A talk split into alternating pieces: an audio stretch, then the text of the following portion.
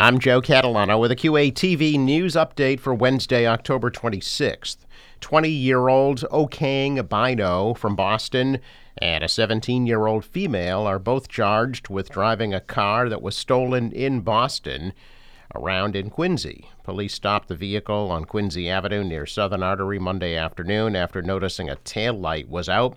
Officers also charged Bino with driving after his license was suspended. 121 competitive mini grants totaling almost $41,000 have been awarded to Quincy Public School staff this year to pay for special projects and programs that are not covered in the school budget. Superintendent Kevin Mulvey says the grants are funded by the Quincy Schools Community Partnership Program with businesses. Since the partnership was founded, almost $551,000 in grants have been awarded.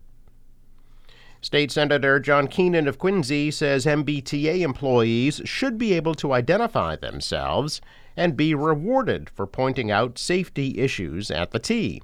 Keenan says the fact that workers are afraid to come forward is symbolic of the failed work culture at the MBTA. Former U.S. Transportation Secretary Ray LaHood said this week the T should be dismantled and reimagined under the incoming administration. Traffic note Fore River Bridge scheduled to open at 9 a.m. today and tomorrow. I'm Joe Catalano with the QATV news update for Wednesday, October 26th.